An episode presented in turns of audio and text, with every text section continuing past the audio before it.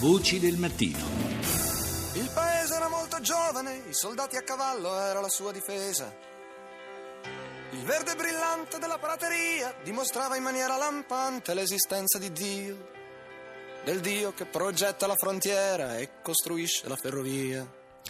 Se nomino William Frederick Cody, forse non molti capiscono di chi sto parlando, ma se dico Buffalo Bill ogni incertezza viene meno. Cento anni fa, il 10 gennaio del 1917, si spegneva a Denver questo singolare personaggio, vera icona americana. Nel corso della sua vita è stato davvero tutto, cacciatore, combattente, esploratore, eroe di guerra, ma anche attore e impresario teatrale della storia, ma soprattutto del significato simbolico che la figura di Buffalo Bill ha acquisito, ho parlato con il professor Mario Del Pero, americanista e docente di storia internazionale a Parigi all'Istituto di Studi Politici Sciences Po. È stato tante cose, ha attraversato la storia americana e più che farla l'ha simboleggiata, l'ha rappresentata.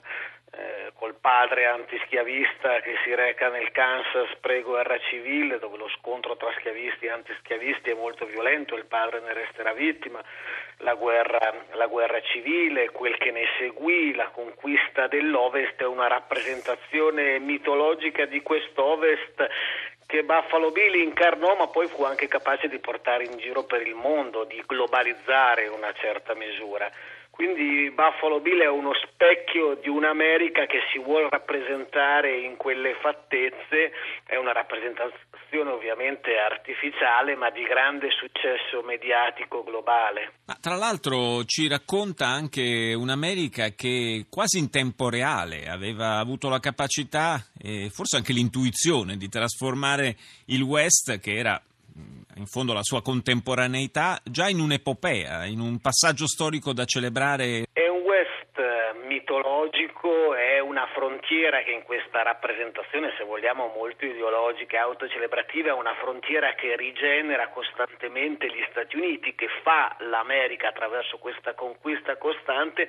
ed è una frontiera dove l'individuo si afferma, si realizza, sposta egli stesso la frontiera dicevo una rappresentazione molto ideologica perché in realtà il potere pubblico è la mano federale, l'esercito, sono le sovvenzioni, i sussidi alle ferrovie che permette questa avanzata verso ovest più che la, la, la, conquista dell'individuo eroico, però questa rappresentazione serve, serve in una certa misura all'America stessa e viene poi portata fuori dall'America perché Buffalo Bill è uomo che viene in Europa, questo ovest lo rappresenta, lo celebra, lo mostra con il suo spettacolo itinerante, è paradossalmente una figura se non globale già transnazionale, anche perché accompagnato poi da una moglie italiana che gli darà molti problemi. Eh, I legami con l'Italia sì, non si, non si limitano alla moglie appunto italo-americana, ma anche ai numerosi spettacoli che fece nel nostro paese.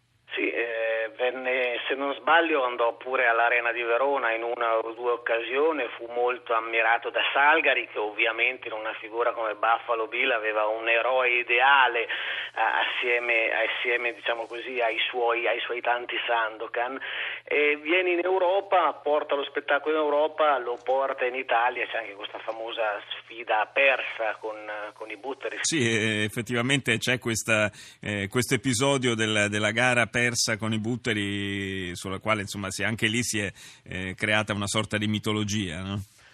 Si è, si è, indubbiamente molto ricamato su questo, era un Buffalo Bill già anziano, poi sulle abilità diciamo così, dei, dei butteri forse eh, Buffalo Bill e i suoi non erano, non erano a conoscenza, insomma, e vennero sorpresi da queste straordinarie abilità.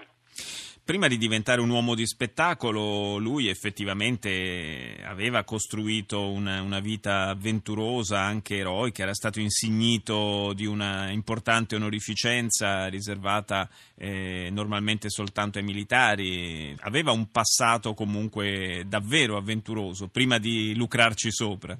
un passato straordinario in cui dire, da ragazzino si deve fare carico della famiglia dopo la morte del padre, eh, cerca di arruolarsi nell'esercito dell'Unione non avendo ancora l'età per farlo, sarà scout, sarà leggendario cacciatore di bisonti, eh, vincerà una gara che gli permetterà poi di fregiarsi del titolo del nomignolo di Buffalo Bill. È sicuramente eh, dire, un, un uomo della frontiera che in quella frontiera che esalta le, le, doti marziali, virine, mascoline, eh, in quella frontiera si realizza e poi quella frontiera sfrutta per diventare grande showman.